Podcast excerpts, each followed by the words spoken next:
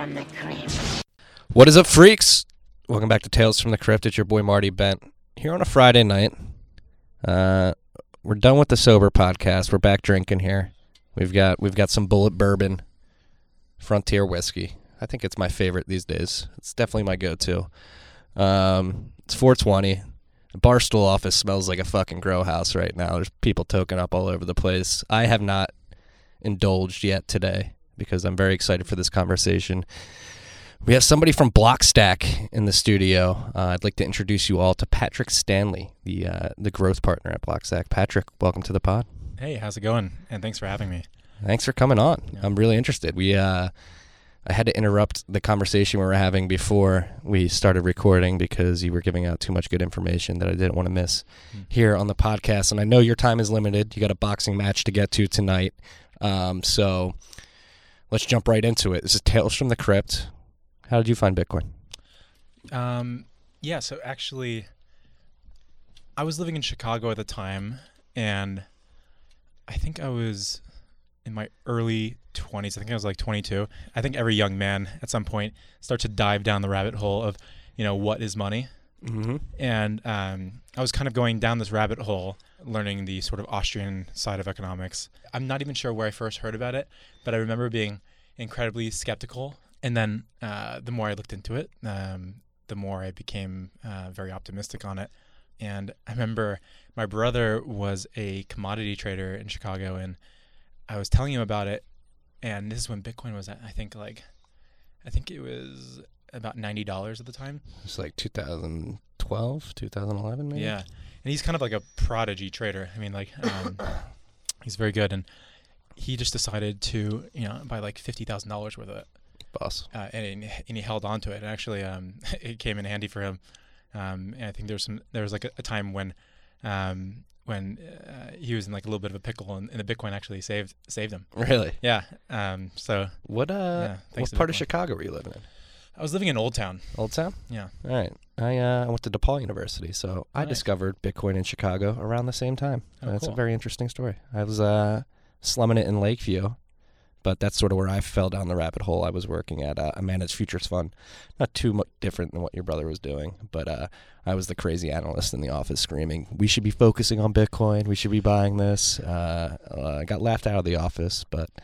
Uh, my old coworkers hit me up and are asking for advice, so I think they've turned a leaf. Oh man, I think like there's probably so many listeners right now that were like that Bitcoin person for so many years and made and made fun of for so many years. Um, shout out to everyone that was that Bitcoin person. shout out to the chads out there that that that uh that grew some tough skin. It wasn't easy. It wasn't easy getting ridiculed. It was uh it was something that uh is very taboo. I would Yeah. say it's still taboo to an extent, but yeah, I think like honestly, um, the time it takes to get people up to speed on what Bitcoin is and how valuable it, it was just uh, was too long. And I started adopting like the kind of like uh, I'm a crazy person, uh, like Kanye style, uh, you know, kind of approach of explaining Bitcoin, um, just to keep it short. Um, and you know, I think, um, I think you know, probably confused a lot of people in the process. yeah, yeah. Oh my god. I confused a lot of the people in my office cuz that was during like the alt run of 2014 where people were like going crazy and I had like uh, I said people laughed at me. There was a couple that like sort of got it and dove in with me, and, and we got Mm. we all got wrecked in the the altcoin uh, explosion of 2014, 2015. Yeah. Um, Do you do you uh, do you are you interested in any coins outside of Bitcoin? uh, uh, Monero, Yeah. uh, the privacy coins, because I think fungibility is very important uh, from a from a monetary perspective. Mhm. Uh, so I like to see projects that that really put that uh, on the pedestal and, and Mhm. and work towards that. So I like Monero. Um, there's just too much to focus on in Bitcoin. I think to sort of like to go out there and maybe maybe I've got my head in the sand, not focusing on it, uh, other things. But uh, I tend to stick. Um, I would consider myself a maximalist to an extent. Um, I am a maximalist. I, I'm going to come out and say it. I'm loud and proud now. I've been very tepid about it, but I'm a maximalist. I would say. What what what makes you a maximalist? I see like, I, like I, I I see this on Twitter, like self-proclaimed maximalist, and I, I, I I'm, I'm I kind of treat this like politics. I, I don't Yeah. really go into kind of what my favorite things are or how what I'm holding or whatever. But and I, I find funny parallels. Um, I find funny parallels in Bitcoin maximalism, and you hear a lot of um, you know kind of people who are self-proclaimed carnivores, uh, and and it's almost like uh, it's kind of similar in my mind. It's kind of similar to like the Epicureans, like they were like a vegetarian cult, and, Mhm. and that's the way you found out about um, um, sort of like Pythagorean's theorem. yeah, Um, sorry, did I say Epicureans? you did say Epicureans. Yeah, Pythagoreans Yeah, cult. yeah. Um, and I, I I wonder if there is a parallel here, like the the the like the people who are eating meat and um. I, I definitely think there is. I think I mean I'm not a carnivore by any means. I I'm an omnivore. I'll eat whatever you put in front of me. Yeah, uh, so- garbage disposal, if you will. Um, yeah, so what But- makes you a maximalist? Sorry. I- again, we're dealing with software here, hmm and I've I've explained this a, a couple times on the podcast, but we're dealing with software here, and these protocols are securing value. They're securing money. Money is very important, and that security should be paramount to every project. And I just think Bitcoin is the only project to date hmm that does what it markets it will markets that it will do, which is enable peer-to-peer resistant, or excuse me, peer-to-peer censorship resistant distributed uh, transactions hmm or transactions in a distributed network. Excuse me. Um, it's worked as marketed since January third, two thousand nine, the day it was launched, and has produced uh, blocks roughly every ten minutes. Uh, there was maybe one or two slip ups where like the 82 million block reward or whatever that was, that was quickly resolved. Um, um, and I just I just believe that the conservative approach of Bitcoin, in particular, is uh, is the wisest approach, and it will will win out in the long run because as soon as you bastardize the the security of a network, which I would argue happened with the DAO hack and the Solidity hacks that have been going on in Ethereum in particular. Um, I think that's paramount. And on top of that, like you get into things like hash power. This is this is a zero sum game for energy. Um, there's only so much energy until we get Dyson spheres in, in space, or we can mine asteroids, or we find a renewable energy that's that's that's easily uh, um, that's easily what's the word I'm looking for um, stored and then and then trans- transferable as well. Um, so I think it is blockchains are a zero sum game to an extent. And I think Bitcoin's combination of the Lindy effect, the conservative approach to development, um, the hash rate that's going on right now, it's up to like 33 exahash a second, which is a crazy, insane, secure network. I don't think anybody or any other project in the space is even close when it comes to hash rate and security. Yep. And then um, again, the talent of the developers working on the protocol, like the hardcore cypherpunks that Mhm. built the technologies that sort of led to Bitcoin. Yeah. Uh, just using that as a heuristic, uh, Mhm. sort of the people that built the foundations for these things hmm um, believe this is this is the the penultimate example of a of a sound money in the digital age. hmm What are your thoughts? I, I I agree on the um, the security aspect. I mean, I think um, Bitcoin has some pretty valuable properties, and I think when used right, can unleash a lot of uh, creativity and innovation. And I, I, kind of see I can see Bitcoin as being this sort of this like prime mover, this big gear that turns a lot of other other gears, in the sense that because you can rely on it and you don't have to rely on something that can be changed or is sort of high entropy. I think it provides something that um, a lot of creativity can can can come from in, in the form of um, you know layer two protocols, um, decentralized applications, etc. It's actually one of the things that drew me to Blockstack. Um, and while you know I have an appreciation for Ethereum, like I think the community is is like vibrant. I think Ethereum is is very is very cool, and I think there's a lot of innovation happening there, um, and and more and more, um, you know, every day and week and year.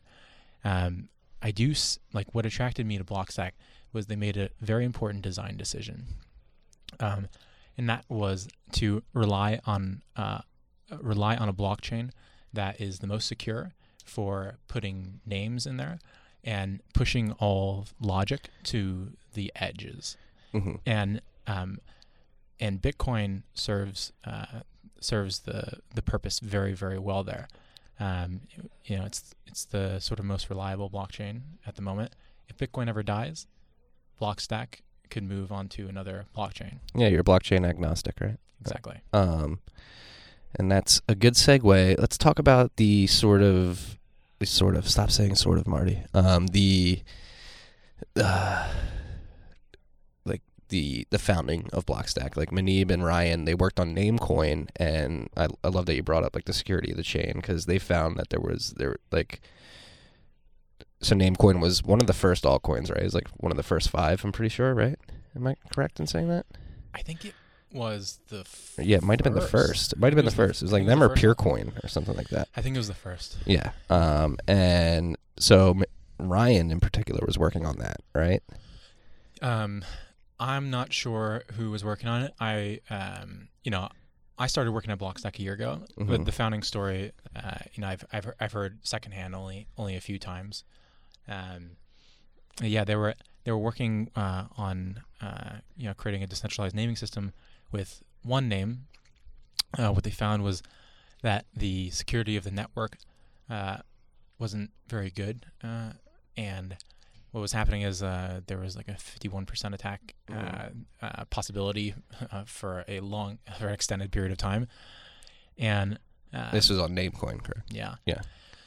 and um, you know, it's funny. Like they they learned a lesson very early on, and um, decided to create a, a virtual chain that could live on top of Bitcoin, and put uh, hashed zone files, uh, which are essentially um, kind of like little address address cards that you can put information in that are similar to um, you know that is used in in DNS, and um, into the Bitcoin blockchain, and the virtual chain uh, is able to you know look over that record and you know kind of sp- spin up a cohesive kind of phone book of of who's who, and and rely on it because you can rely on the security of the Bitcoin blockchain. Yeah. And that's what fascinates me about Blockstack is number one, your focus on the edge cases is moving every all the logic to the edge, right? Yeah. It's like don't mess with the protocol level. This is one thing I was preaching. Actually, some It's called the end-to-end design principle. Okay. The end-to-end principle. Yeah, and this is one thing I saw. Somebody was I don't want to say.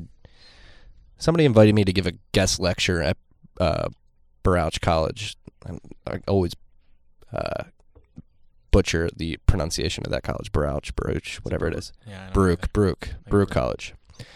And so I, I was talking about this a lot today. So I did this this morning, um, and talking about how I think Bitcoin should be slow and dumb at the protocol level. It should just enable peer-to-peer censorship resistant distributed transactions and be extremely secure and then you move everything to second layers like the lightning network and blockstack Mhm. so let's talk about how Blockstack works as a second layer. Like what? Um, so you guys have a browser that lives on my server, correct? Um, your your browser is running locally on Oh. on your own computer. Yes, yes, my my computer. And then so I have a bunch of Blockstack IDs. Oh, nice. Which ones do you have? I have quite a few. Oh, you're hoarding Blockstack IDs. I'm hoarding Blockstack IDs. What's your favorite one? uh, Amazon? You have Amazon.id. Yeah. Wow. I tr- I looked up Twitter.id today. Someone to take an uh, Khloe Kardashian.id is available though. Yeah. We should tell Lewis downstairs. I don't know if I want. Do I want people to know I have Amazon?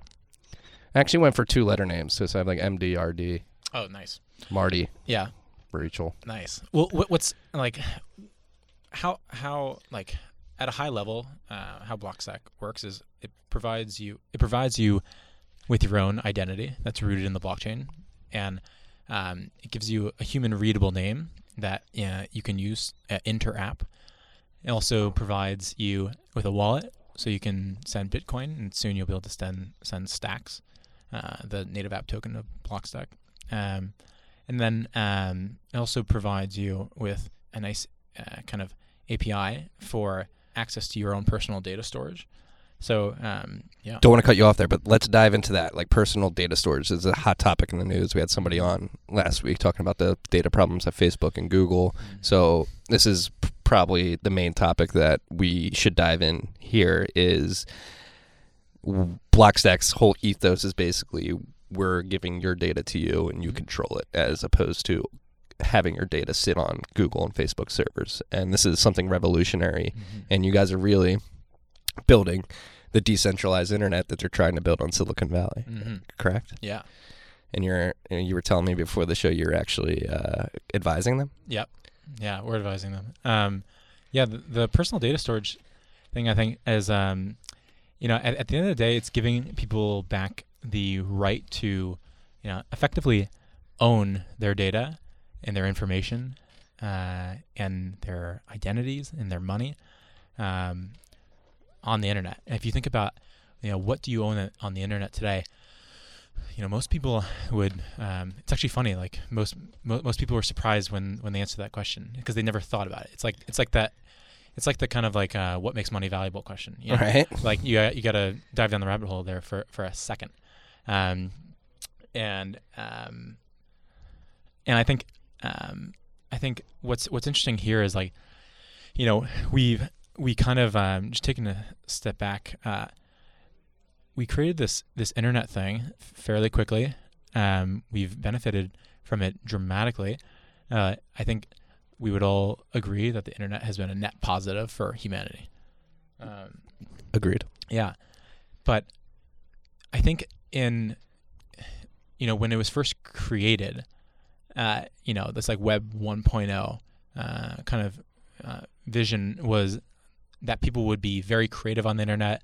They'd uh, they'd be able to you know create create pages and not just bookmarks and um, you know they'd be able to innovate very very um, very fast. You know, but in practice, uh, really like that wasn't happening. You know, like unless you you were like a hardcore, you know, kind of uh, developer, you you you weren't really creating. And so people were just kind of observers on the internet, um, just kind of watching it form.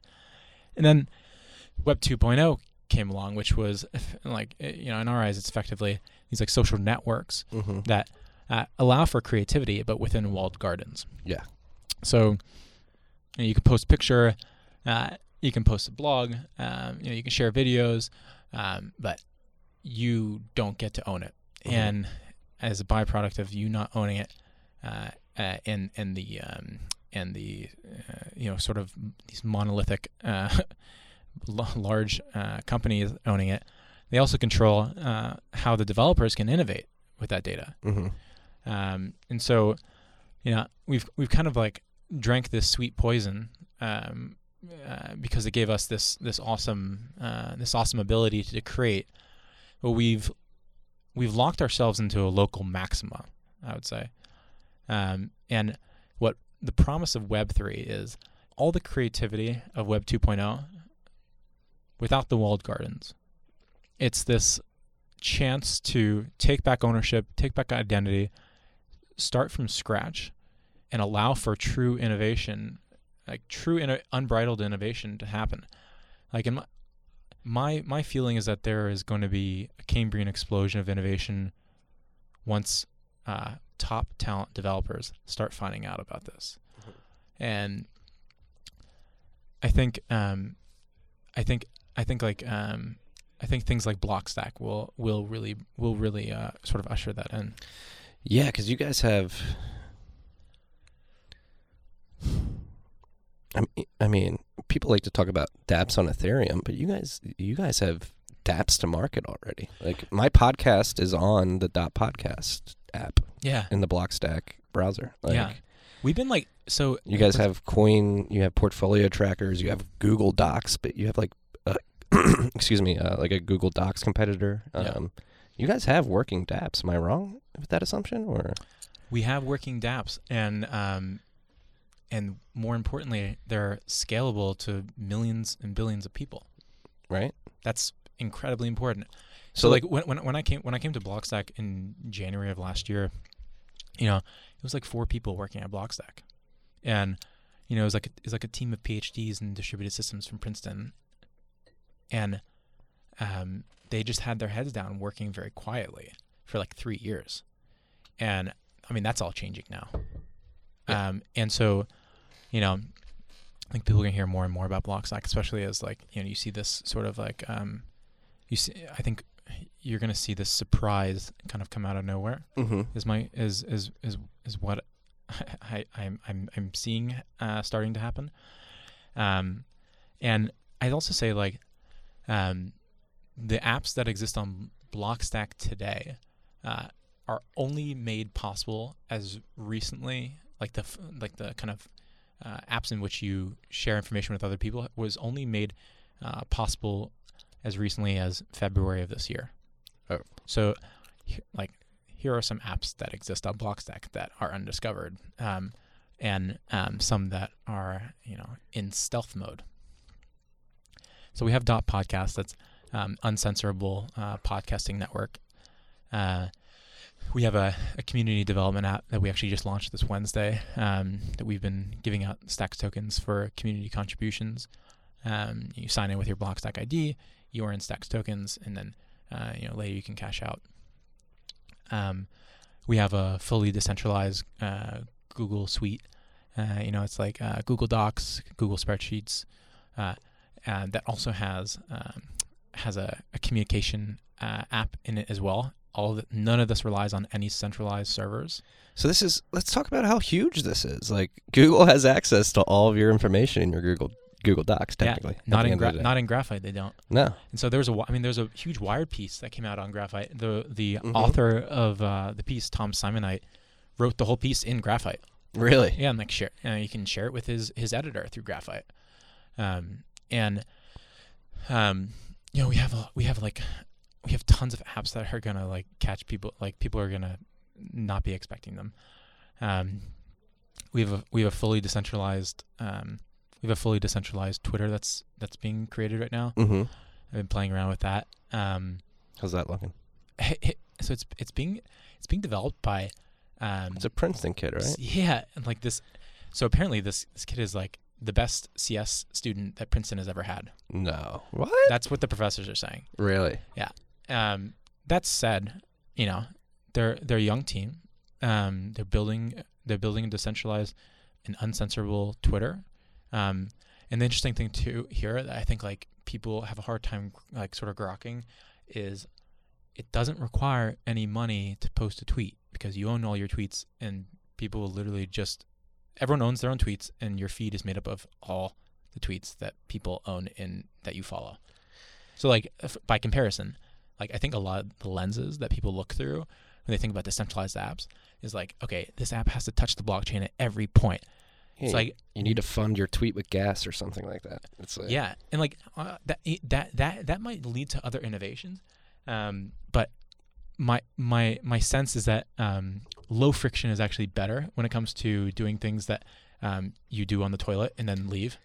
You know, um, like not not to not to speak ill of of any uh, of any uh, apps that are pay to post. I think you know um, maybe maybe there, maybe there there are some some business models that that come out of that or some something that's uh, that's positive. Um, but I think when it comes to um, when it comes to preserving freedom of speech, when it comes to low friction, low payments, um, this this decentralized uh, sort of version of Twitter, I think is going to be very very interesting. I think almost like the social ramifications that come out of that are going to be interesting too. Like I don't I don't even know if I'm prepared for that. You know, yeah. like anyone not- can post anything and you can't yeah, take it down. You can't can't kick Weev off of the decentralized Twitter. What's Weev? Weev. He he was the hacker who got I forget who he hacked. But he got sent to prison. Uh, I don't know if he was radicalized in prison, but he came out. He's on Twitter. He's like a terrible anti-Semite, like white supremacist. That's the worst place to become radicalized. Yeah, yeah. Um, I don't know if it happened in prison or like his time in prison just hardened him, but um, Yeah. yeah. like he's somebody who's been kicked off Twitter, like the alt right. Um, You know, okay, so th- this is this is like I think a very interesting thing, um, and this is something that um, this is something that I think is worth talking about. You know, the people who are being censored on platforms are not always Nazis.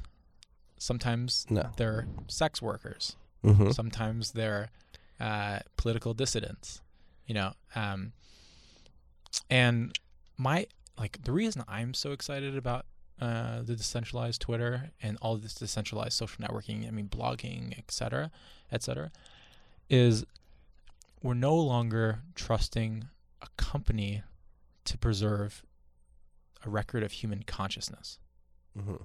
And I th- I think we're gonna look back on today with Twitter and just like think this was the craziest thing to trust a company with collective, you know, human consciousness. Right. And and I think it's worth getting steps on soapbox. I think it's worth pre- worth preserving uh, this for you know our grandchildren and and and and you know generations to come, because you know whether you agree with something like a Trump or not, I think it's important for us to be able to study how things like that happen. And if you know if that information's not available or it's censored or you're not getting a true uh, ordered uh, kind of um, you know view of that, um, you're not going to be able to make sense of reality. And I think understanding our, ourselves is a very uh, is a, is a worthwhile kind of pursuit. I would 100% agree. And that's something that scares people. It was like uh, things on Twitter, like people are like, Twitter's too toxic. Like, was- I mean, Bitcoin in particular, crypto Twitter in particular. Muneeb had a tweet um, that had some replies, and then it said um, at, at the bottom of all the replies it said show more tweets. These are like the censored ones, and two of the tweets said fuck, and then one tweet said punch. Right? And I'm thinking, who do you have to be to be that triggered by that speech? But I, uh, you know, on the, the flip side of the coin is, what do I not know that led to that decision to to to to you know to hide that? Yeah. But the re- I I think at the end of the day, uh, users should be able to opt into that experience. That or vitriol not. if they want to. Yeah. It's like, that's the thing I tell people about Twitter. Like, Twitter is like too confusing. It's like, it's one thing Twitter could do better is teach people how to use Twitter. So if you're not using TweetDeck and creating list and f- sort of filtering the information flows that you're getting on the app, I don't think you're using Twitter correctly. Like you can mute people, you can block people, you can really filter out keywords. You, just got to learn how to build up your sort of curation tool. That's what Twitter is. I would argue that outside of the censorship, Twitter is the best communication tool ever created. It is it's, why we're sitting here today. I mean, it's really nuts. Like if you, I mean, I'm sure pr- probably the majority of the listeners have, you know, thought about what it would be like to live in the 1940s, 50s, 60s, and think about something like Twitter existing. It's absolutely mind blowing right? to say that you can broadcast something to everyone in the world, should they care to listen to it, um, is is is mind blowing. and it's created this sort of like thought meritocracy where an individual can can rise to the top if their thoughts are are, are good. You know, it's funny. Um, yeah, I mean, like, I- they. I- I heard this somewhere. Twitter is a place where you gather around thoughts and then meet in person afterwards, and Facebook is a place where you meet in person and then gather around a social network. and um, I I think I think I think I owe a lot of where I wh- like where I am today to Twitter and being able to network with people so easily and so quickly because it really is a meritocracy. I remember um, on the last podcast you had with Santi in I think it was November 6th or something around there.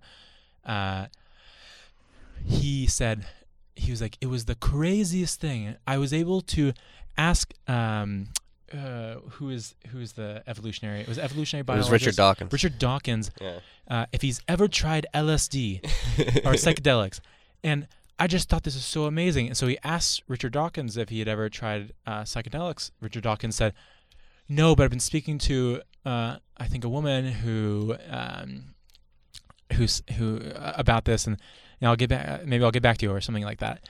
Um, I forget what he actually said.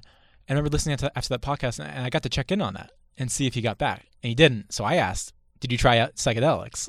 And you know, maybe he'll respond. And I think that's like, it's fascinating. You can like collar someone and just pull them down to your level, right. but also that someone, someone who's trying to learn can uh, about something that maybe you know, can ping you. It's like a complete level playing field.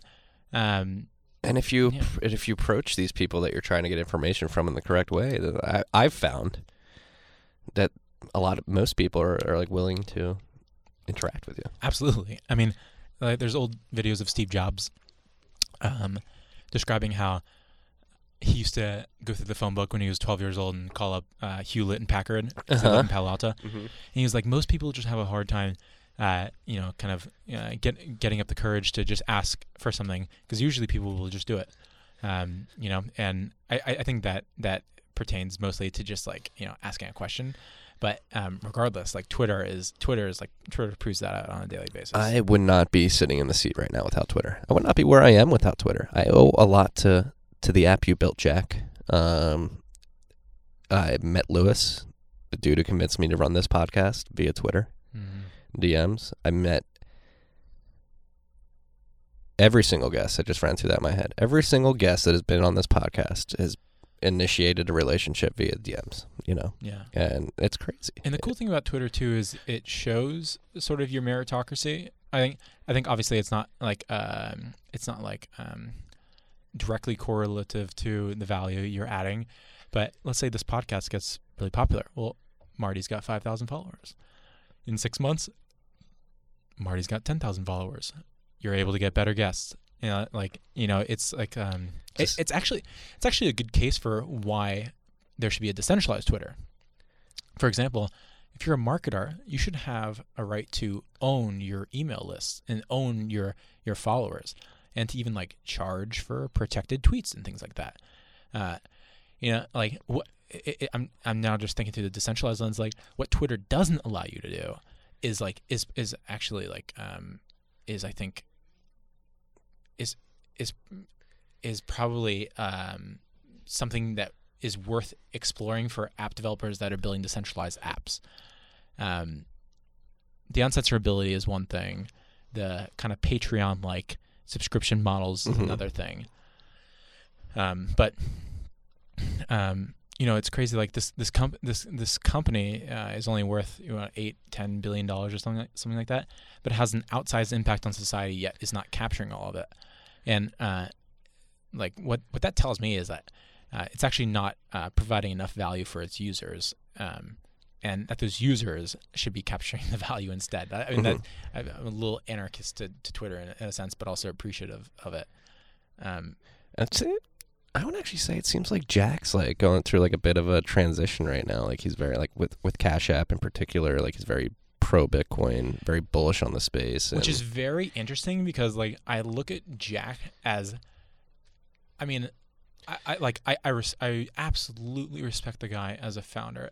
I but I, I do look at him as a bit a bit a bit um I don't want to say maybe virtue signally uh it w- w- like just just to like call it like it is yeah, yeah, um I would agree. I like I, I just I think the He he caves easily w- under enough pressure. Yeah, yeah, he does. He does cave e- e- easily, and I think um, that can be a feature for some and a bug for others. And um, you know, it, it's it, it doesn't affect me That's one thing. directly, but No. it, it probably affects some some other people who get banned. It probably you know uh, elevates some people who shouldn't be shouldn't be elevated.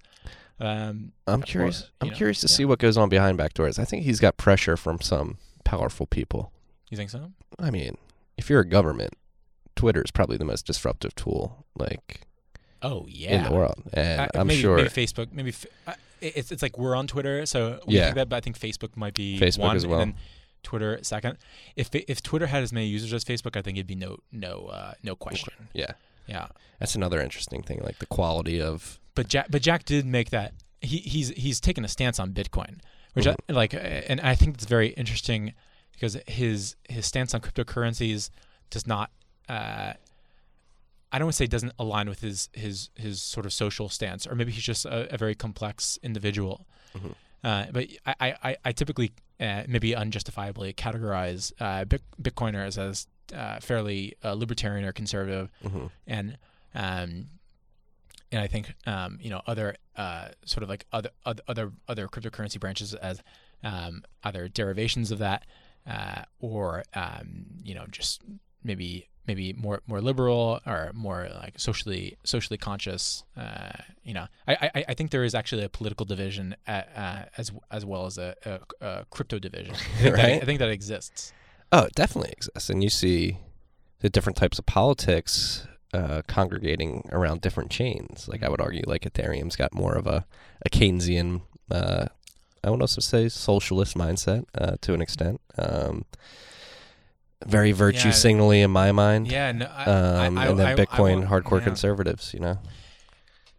Abs- absolutely. I mean, um, I, I, I, would I would say absolutely in the sense that um, that that from a quick glance, I yeah, I mean, I will say I think there are probably a lot of libertarians in in Ethereum, and there's different lenses in which you can look at Ethereum, and there's different trade-offs hmm uh, you can you can you can take um, you can you can take on on on the on on Ethereum, but I think I think that's I think that's kind of fair to say. Yeah. Yeah. Yeah, I would agree. And it's interesting. I mean, this is a huge psychological experiment almost. You see who Yeah. who's gravitated to what, who gravitates to what. Mhm. Um, but at the end of the day, It's very I think- Ethereum is very community minded. very, very, very. But I, I, I say I say the community is is is is the strongest aspect of of of of Ethereum. Like I, I mean, I, I, def- I, I think its biggest feature is its community. Yes. And I think uh, Bitcoin's biggest feature is its security and immutability. yes, and I would argue that like you shouldn't like you should value security and immutability above all else. Community should be way down the line because these technologies exist to let people that hate each other utilize them in the same fashion. Mhm. So no matter That's Who- that's that's the important point. exactly. So it's not hey, let's all buddy buddy kumbaya get together and bring each other up from our bootstraps. This is a technology to enable anybody, no matter your religious creed, your socioeconomic status, your political beliefs. Bitcoin was created just so anybody could utilize it. It doesn't. That's the thing people don't realize is like these blockchains. It's code, software running on hardware. Like it doesn't understand the politics happening outside of it. Like it just It- produces blocks at a at a set pace and runs the rules that are uh, that are dictated by the software. And it has no like Bitcoin has no idea about the debates that go on outside of the protocol. Yeah. For, e- everything you just said is why we keep having Nick Szabo come to our conferences. Ah, let's jump into Szabo. I love that man. I was actually I was I was pumping Szabo a lot this morning when I was giving that lecture. I Sa- Szabo is Szabo is a, a very nice individual. Uh, it was really funny. Um, we had we had the Blockstack uh, we had the Blockstack summit in Menlo, uh, Mountain View in July of 2017, and it was like Coachella for crypto. It was awesome. It was like one of the best days of my life. And then the Berlin event was like one of the, the other best days of my life. Um, shout out to uh, Shannon Voigt who put on both those events. Don't try to steal her. She's the best conference person in the game. really Uh, absolutely. Yeah. She was. She used to run like um massive day, like multi-day events at Food and Wine magazine. oh wow She just got. She's just like an. She's like an artist with it. crushes it Yeah. Uh, yeah. And she's a one-woman team. There's like she has no other team. really. Like it, that's the most. That's the most mind-boggling thing. Um. So we've had Szabo at both of those. Um. At the first. Uh, conference, Szabo was about to go up to speak, and he's a man of very few words. He'll he'll just say, "Okay, yeah, thank you. Okay, so I need this. Okay, good." And he just like goes. He's very much in his own head. He just kind of like stands up there and just like you know, uh, and just kind of, it just kind of comes out of him, you know. Um, but before he went on stage, he was like, "Oh, can you hold this?" And he like handed me his wallet and his phone and his keys, and I was like, "Is th- this is this? Eh, maybe this isn't Satoshi Nakamoto." so Yeah, for all you freaks out there, a lot of people think Nick is uh, Nick is Satoshi or part of the group that that is Satoshi. why do you call them freaks? I don't know. I don't know. It's just like something that. So I write a daily newsletter too, and then Oh, nice. Marty's bent. Marty's bent, and it's something that. So what I try to do with this podcast and the newsletter is basically create an olive branch between the uber technical side of Bitcoin and Mm-hmm. blockchains and the masses that want to learn more. Like people are like, holy shit, Yeah. like maybe I should know more about this. And I try to teach people with uh, by not taking myself too seriously. And, Yeah, and you do a great joking, job. Joking do- around with people. You do a great job. I mean, uh, I've been listening to your podcast. Oh, and thank you. Yeah, I mean, like, you you you know where to sit back and kind of let someone let someone go in, you know, and you also know when to change up the topic. Yeah. I don't want to change up the topic here though. Let's stick on Szabo. Szabo. yeah, Um, actually, no. Let's not stick on Szabo. he likes being elusive. I'll tell you that. I would love to get him on this podcast. So, if, Nick, if you're listening, He's not the, listening. The invite's Stop open. it. I'm just kidding.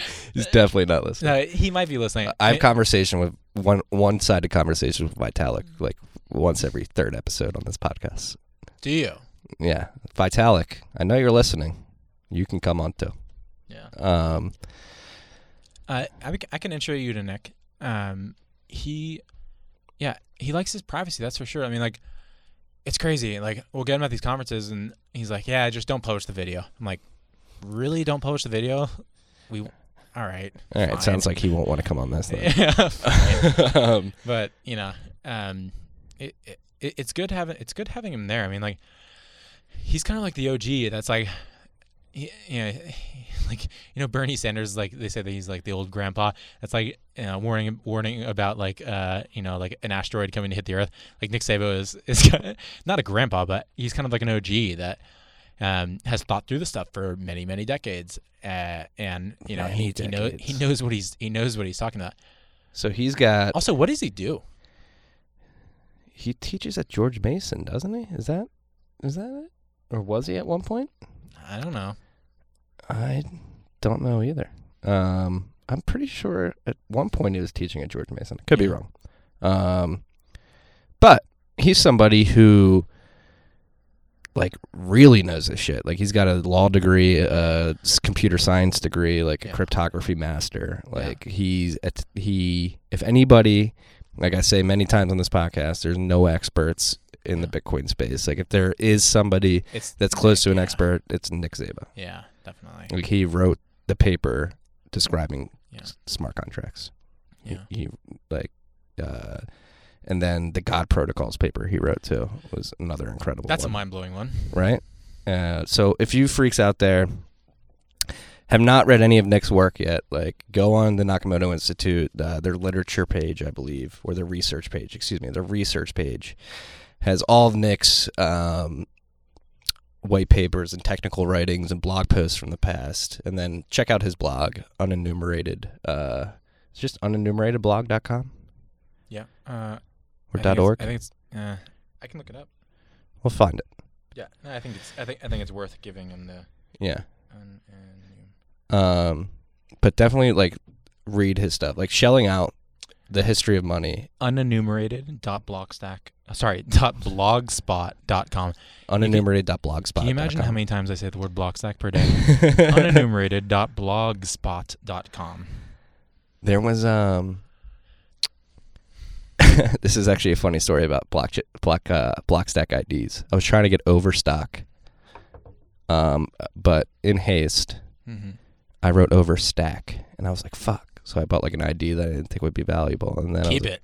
And I was like, overstack. I was like, this is on block stack. Like Yeah. maybe somebody comes up with an overstack block one day. I'll tell you what. We have like we have like uh we have like hundreds of uh kind of like apps that people did in a weekend, and they all name them block something or stack something. Everything's block party, block tweet, block block X, block you know Yeah. block. It's like okay, so the word block actually uh, shouldn't be used in every single. it's like there's there's no there's no naming creativity in, in, in this space, which which actually tells me that there needs there needs to be a lot more.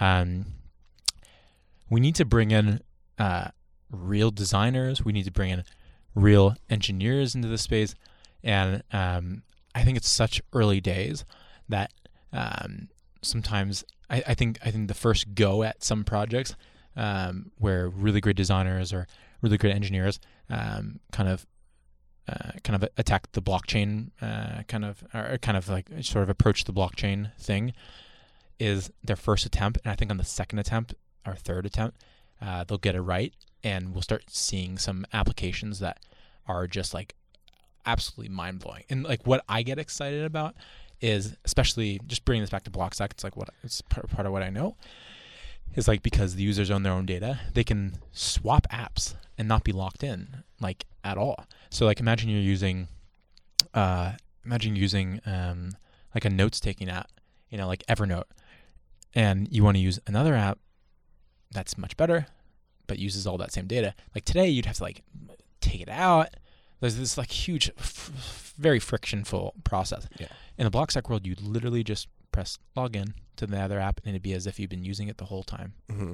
You know, I think like what like my my my sort of vision for uh, what it's like people don't know what they're people don't know what they're missing out on yet, and I think it's still early days. So like it's uh, it's a little tough. It, you got to squint a little bit, but like um, I think we're going to have like a much more seamless, magical sort of internet experience because we're going to take back ownership. Yeah, so let's dive into that push versus pull. So Blockstack's a very push oriented sort of data structure, and then whereas pull uh, is what Facebook and Google are, they're pulling our data from their servers and presenting it to us. Where Blockstack, which is the beauty of it and sort of the whole um, mentality behind the decentralized internet, is that you hold your data and you Mm. push it out when necessary. So, like, how much data control are we going to get because of these technologies? No, I mean like um, you like you. I mean you can have terabytes of data that never see the light of day,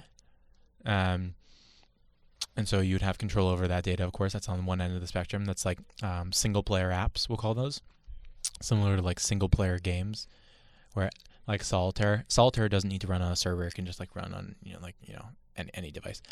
Um, Yeah, it's just logic, right? Exactly. Yeah. Um, and then when you get into the world of multiplayer, uh, you're now sharing um, data with other people. Obviously, those people can like screenshot data, but what we're what we're getting at here is something that's more like how the real world works. Like, if I show you a picture of me and my girlfriend on my phone, Beautiful girlfriend. no one can see that but you and me. Mm-hmm. I didn't need to ask Facebook. I didn't ask any third party. And with Blockstack, you're able to do that and know that the person on the other end is who they say they are. I think that's And you can prove it on the blockchain. exactly. And people are doing it today. Um, I'm doing it. yeah, he's doing it. Um, and how long do you think this takes? Like what, what, what like what are you guys What's- talking what- about a Blockstack? Like how long do you think before like Blockstack gets like a, a considerable user base? Like I, I I'm just going on. Do you think there needs to be like an event that triggers like Mhm. like wakes people up and says, "Holy shit, we can't use these centralized apps anymore"? Well, if you, if you think about it from like, just think about this from an application perspective. If you get 100 million users, who whatever that is built on is the winner. For all intents and purposes. Mm-hmm. There needs to be a breakout. In order for a breakout winner to exist, there needs to be scalability. There also needs to be um, uh, sort of features that weren't previously accessible. Mm-hmm. Um, now, those are, I mean, those are like, those are really important. And, you know, how much time it's going to take before we have a breakout app, um, I, I don't know. But my gut is that as we get better and better at exposing new developers to the tools to create scalable, global uh, applications that don't require third third party servers, that allow for a better user experience than what their people are used to today. Like, I think that last part is very important. Um, I could see something happening happening this year that ca- catches everyone off guard. Let's put it let's put it that way. Okay, Um, I like that. and and and and and, and the and the I, I love being able to say with confidence that even if an application was successful beyond our wildest dreams, the network wouldn't hold it back. Right? You don't have a CryptoKitty situation. Exactly. uh, which yeah and that's beautiful and that's why i've been drawn to like just to let you know i've been a fan of blockstack and ryan and Muneeb for years like i remember them at namecoin i think i went to the first ever blockstack meetup in new york where um i know you're you got we, we got like 10 minutes Uh, fifteen. okay cool um and i i there's something like like you said, like they're very head down, like get shit done type Yeah. mentality, and that's what I respect the shit. Mm-hmm. Uh, that's I respect the shit out of Muneeb and Ryan for those reasons. They've just been very quiet, head down, building this out and actually bringing something to market that's scalable. And then the whole pushing everything to the edge where Mhm. you don't interact with the protocol just I mean- logically makes sense to me. I mean, the, we're using the same principles that the people who created the internet and World Wide Web used. Yeah. And and we're pa- we're patching the so like the I'll probably I'll probably butcher this, but the end-to-end principle is uh, I believe David Clark, um, early pioneers of uh, of you know of in, of the 80s and and the internet and um, was essentially like you want to push um, you want to push all the, the logic and all of the complexity to the edges uh, of a system uh, of a distributed system in this in, in in the case of like the internet. And uh, when you put all logic in the center like uh, you get sort of log jams.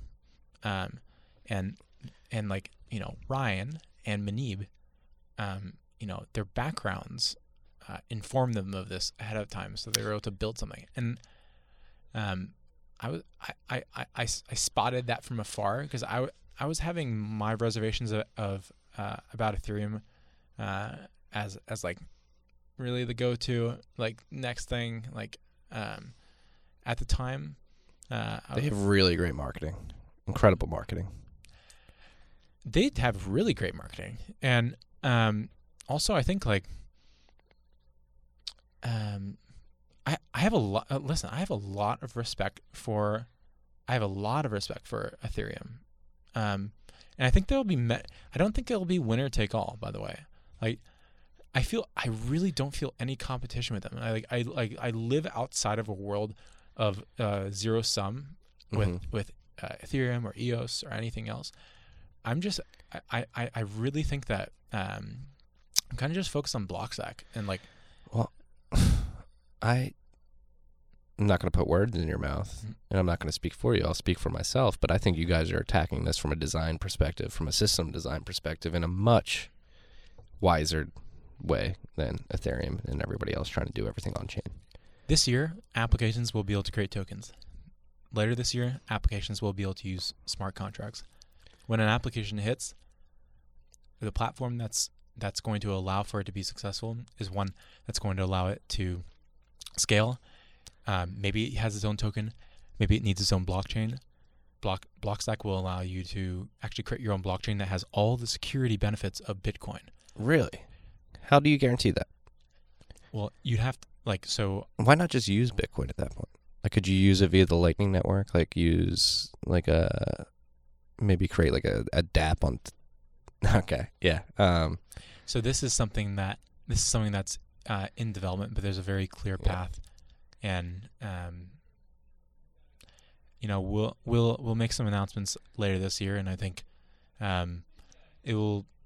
I think it'll be it's like a you know create a, create a blockchain create a blockchain on demand essentially, um, Mhm. and and not be tied to one. It's like you never know if a blockchain is going to survive, even if it looks like a huge winner today. yeah. And if you think that there's going to be a block, if you think a blockchain is going to survive, you know, decades to come, then like I, I think I think I think that is unwise.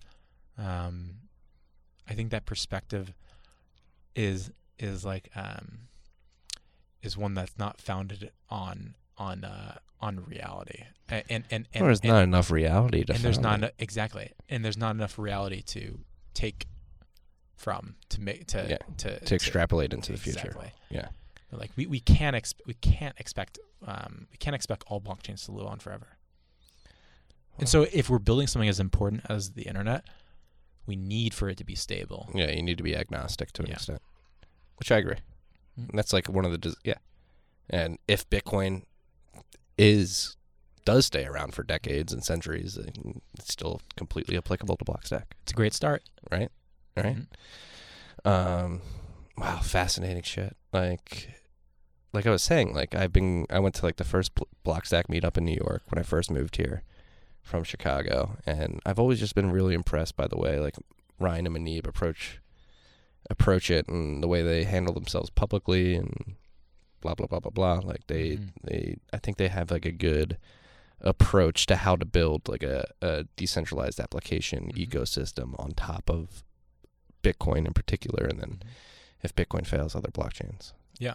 I don't think Bitcoin will fail, but I think I think all the better that you guys I- made I- it all agnostic in case it does. Exactly. could just, yeah, like- I, I'm always questioning my assump- like, I'm always questioning my assumptions. Like, I, I, I don't see Bitcoin failing, um, but I leave, I leave room for being wrong. you have to. You have have to. Absolutely. Um, you, so- like, Hmm? if, if I got one knock on Maximalist, it's that like, there's no reservation. right? Yeah. Yeah. There's got to be. You got to leave that open. Like anything's possible. Anything Yeah. could fucking happen. Yeah. But I don't think it will. But I acknowledge the possibility that it could, hmm which is it's always stressful. It's always stressful in this space. Why? I don't know. Are you, what are you stressed about? I feel zero I- stress. Well, well, like as far as well. You're Yeah. actually building something. I'm just talking shit about the people building stuff, Yeah. and that's where I get stressed out. It's like, all right, I'm just a mouthpiece. I'm just uh, what, what are you stressed about specifically? like man, I'm, if I'm misleading people, like the people that read my newsletter, the people listen to this podcast. Like, I'm just afraid of misleading people. Hmm. Um I don't know all the answers, freaks. I don't. That's why I like to have conversations with people like you Hmm. to help me get a better understanding of everything. Um, so that was uh, Yeah. that was a 420 uh, heart to heart on on Tales from the Crypt. Wait, are you high? No. I'm just kidding. Not y- not yet. Not yet. I'll, I'll save that for after the podcast. the podcast that ends with an accusation of the other being high for the whole podcast. um, Yeah. if you want to roll a joint, we can do that right now before you go to this boxing match. No, I, No? I, I don't think I don't think I can do that. You don't want to yeah. I, ca- I can't represent Blockstack in that way. Uh, you're so professional. Yeah. I thought this was decentralized, though. It doesn't matter. Well, you know, I'm kidding. I'm kidding. we're, open to we're open to open to anything as long as you're not hurting anyone, right? no, no. Uh, it's actually crazy. Uh, Chuck Schumer, representative from New York today, came out and said he wants to completely decriminalize marijuana at a federal level. Let's go, Chuck Schumer, announcing it on 422. Very savvy politician there. Very savvy. Very smart.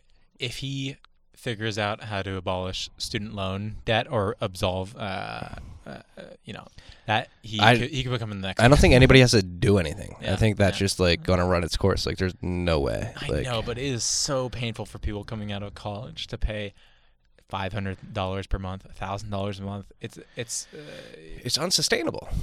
I mean, and it's going to get to a point where it's like, hey, let's take a step back here. Is this even wise as a macroeconomic policy to force uh, the the most productive uh, demographic of the workforce to to have to pay off this debt immediately as they join the workforce? You I know, mean, like doctors. oh, my Do- buddies that went to Penn.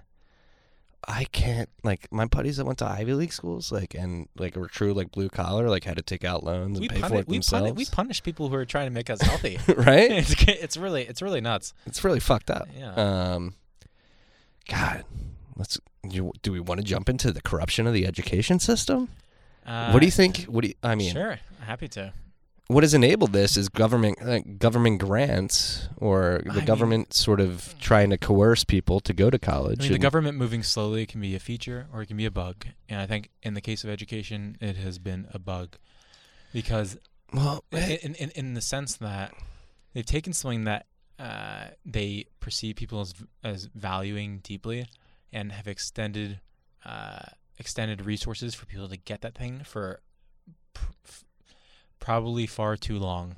And and, and I think I think the it's a I- goddamn racket. and I also think the reality is like uh, college education is not one size fit all, and you know, I think like when you uh, to look at the the like the reality is usually dealt in numbers, right? Like, and if you look at uh, university education student loan debt, um, you know, it's gone up at four x the rate of inflation since 1980. Um, so that um, I mean, obviously that's unsustainable, um, but we're also it's also a hostage situation because you know you have parents who feel like bad parents if they don't send their kids to college, and you have students who feel like luddites, uh, dumbasses if they don't go to college. Um, and I and I think, you know, um, Well, it's it, it, it it's it's it's tough because you end up with this like huge burden of debt afterwards that's uh, it's unabsolvable I, that, that, that you can't wipe off your record. it's it's gonna come to a head at some point. Like it, it's just like a, a a known fact that like the people taking out this debt are not gonna attain positions that allow them to reach a salary that pays off that debt. Like Mhm. especially like English art majors, stuff like that. Sorry if any of you guys are English art majors, but like it's just like it's just like a it's, it's just it's it's a fact. Like the the salaries that you're gonna get I mean, so like coding boot camps, for example, they price the uh, price of becoming a designer at like General Assembly at less of a cost than they do uh, a full stack engineer that they're you know bringing to the course. I went to a I went to a digital design boot camp. We don't allow we don't allow that in university because I paid two grand for sixteen weeks. Twelve weeks, excuse me, or sixteen. Four were virtual, and then Mm, twelve were in the classroom. Two grand, and I learned more in three months than I did at four years of college. For something I wanted to learn about UX design. I went to Johns Hopkins and I thought that education was shitty. really? Yeah, I, I, I feel like I had like a, a like a, like a renaissance period after graduating, and I'm wondering, and I was wondering why didn't I have that during college? And I think Right? I- I, felt I- the same thing. I think it was part of the fact that you're getting the best local professors. I mean, th- this is true to any any school. You you're like you're getting the best people that are willing to be on premises. So that's not, that's scarce, right? Like the the very best can't be everywhere. And um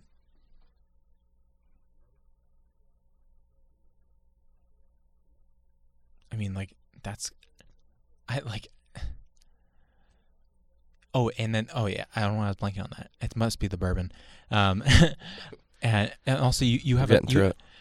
you you have you have it's like completely antithetical to uh, what an autodidact would do, Mm-hmm. which is like uh, you'd have cho- you'd and and and, and, Let's and- explain uh, autodidact. For it's someone who teaches themselves. Someone who teaches themselves and, and is you know someone who's curious and teaches themselves and betters themselves and and uh, you know learns skills that are valuable and learns information that's valuable. Like when a university gives you a hundred different majors, those majors don't actually map to the real world. Those majors map to ideology. Mhm. Um, That's a and- great point. and and and the problem is that ideology is um is is is uh is it comes at comes at a high cost we'll just say Mhm. um and so yeah. Very ironic speaking to a Bitcoin maximalist. yeah what, what, It's a very ironic um, talking to a Bitcoin maximalist here. yeah Let's say I'm very ideological for some things. And I go back and forth. Is that like I mean is that I, wise? Is, I, it, I, I, is there are there I times actually was thinking about this exact thing yesterday I, I was thinking about the Bitcoin, Bitcoin maximalism. I really have a lot of respect for Bitcoin maximalists like um, Bitstein out there, Safedine, Saifuddin, Saifedean. Michael Goldstein.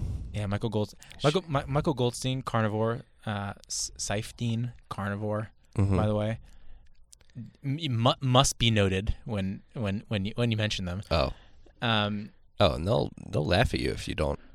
You don't yeah, so they, uh, I mean, like the Bitcoin maximalist thing. Like, I- I was just kind of like thinking about this, and I was thinking like, and I, and I tweeted yesterday like, if you aren't constantly asking yourself, how do I know I'm right?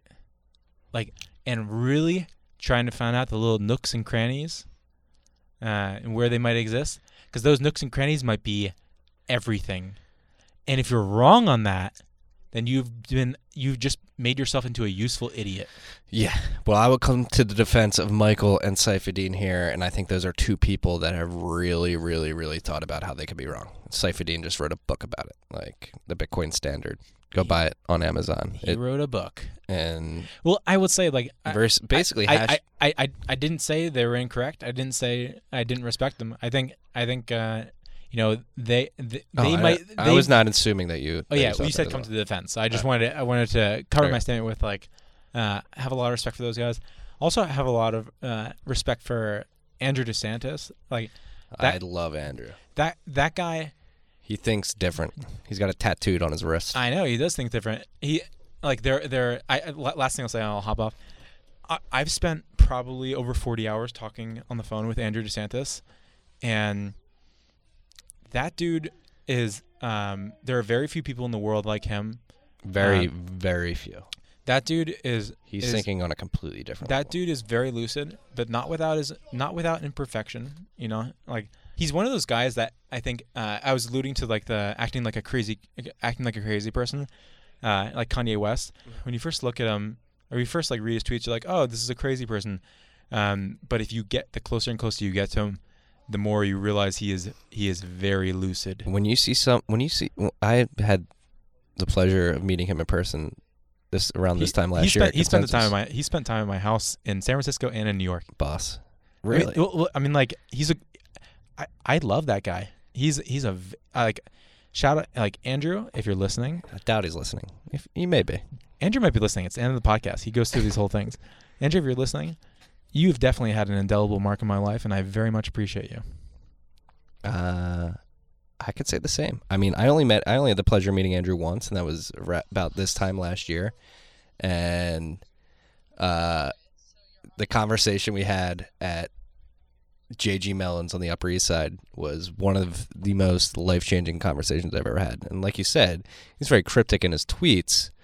But when you meet him in person and he describes what he's thinking, it's very lucid and it's very straightforward. And I walked out. I actually met him with Santiago, and we had a conversation. Like the two, like Santi and I walked out. Andrew hopped in a cab, and Santi and I were walking on Lexington or Third Ave on the Upper East Side, and we were just like, "What the fuck just happened?" Like that was the most insane conversation. We sat at a table for three hours, the three of us, like hashed out a bunch of shit. I was so like mystified by the conversation we had just had.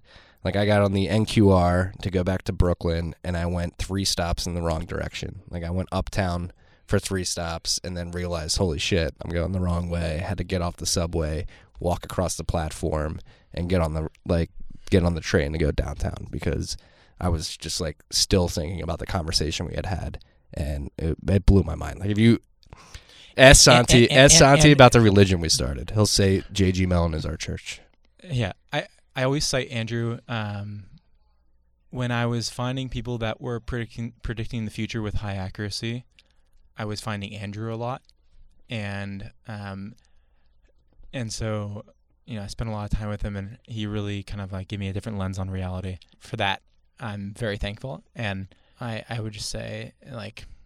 If you're willing to dive down the rabbit hole, you will find some things there that will um, change the way you look at the world, for sure. Yeah, and if there's, I think if there's one thing we can, we can glean from this conversation about Andrew in particular is think different. Like, don't be afraid to think different. Um, don't be afraid to think about edge cases, to dive into topics that, that may be taboo, um, that may go against the grain of the mainstream. Um, yeah, this has been an incredible conversation, Patrick. Yeah, I really for having me on. appreciate really appreciate you coming through. Um, we're gonna have to do this again because I only had you in here for like an hour and twenty minutes. We have a lot more to talk about. Where can we find out more about you? Or actually, first, do you have a parting note for the freaks out there? Yeah, sure. So uh, if you liked what you heard about uh, Blockstack and you think it's going to be the future, or you don't, uh, still go to contribute.blockstack.org and you can actually contribute to the Blockstack ecosystem and earn the native token of Blockstack. It's called Stacks. Also, check out blockstack.org. Um, some books you should definitely check out uh, Knowledge and Power by George Gilder, The Sovereign Individual. Um, follow Naval and Rav- Ravikant on Twitter and um, follow Blockstack on Twitter. And where can I- we follow you on Twitter? I'm Patrick W. Stanley on Twitter, but I'm you know I'm kind of a Blockstack shill, so you get what you, you get what you follow. You just named two books that are on the Tales from the Crypt book club list. Oh yeah. Also, uh, here's an Andrew DeSantis book that is meaty. It's hard to get through, it, but GEB. uh, not Gödel, Escher, Bach. It's um, um, The Bias of Communication. It was written in 1951 by Harold Innis. He's like some Canadian dude.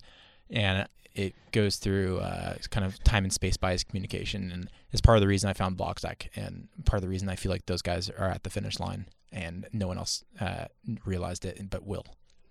Bang bang, and let's end it there.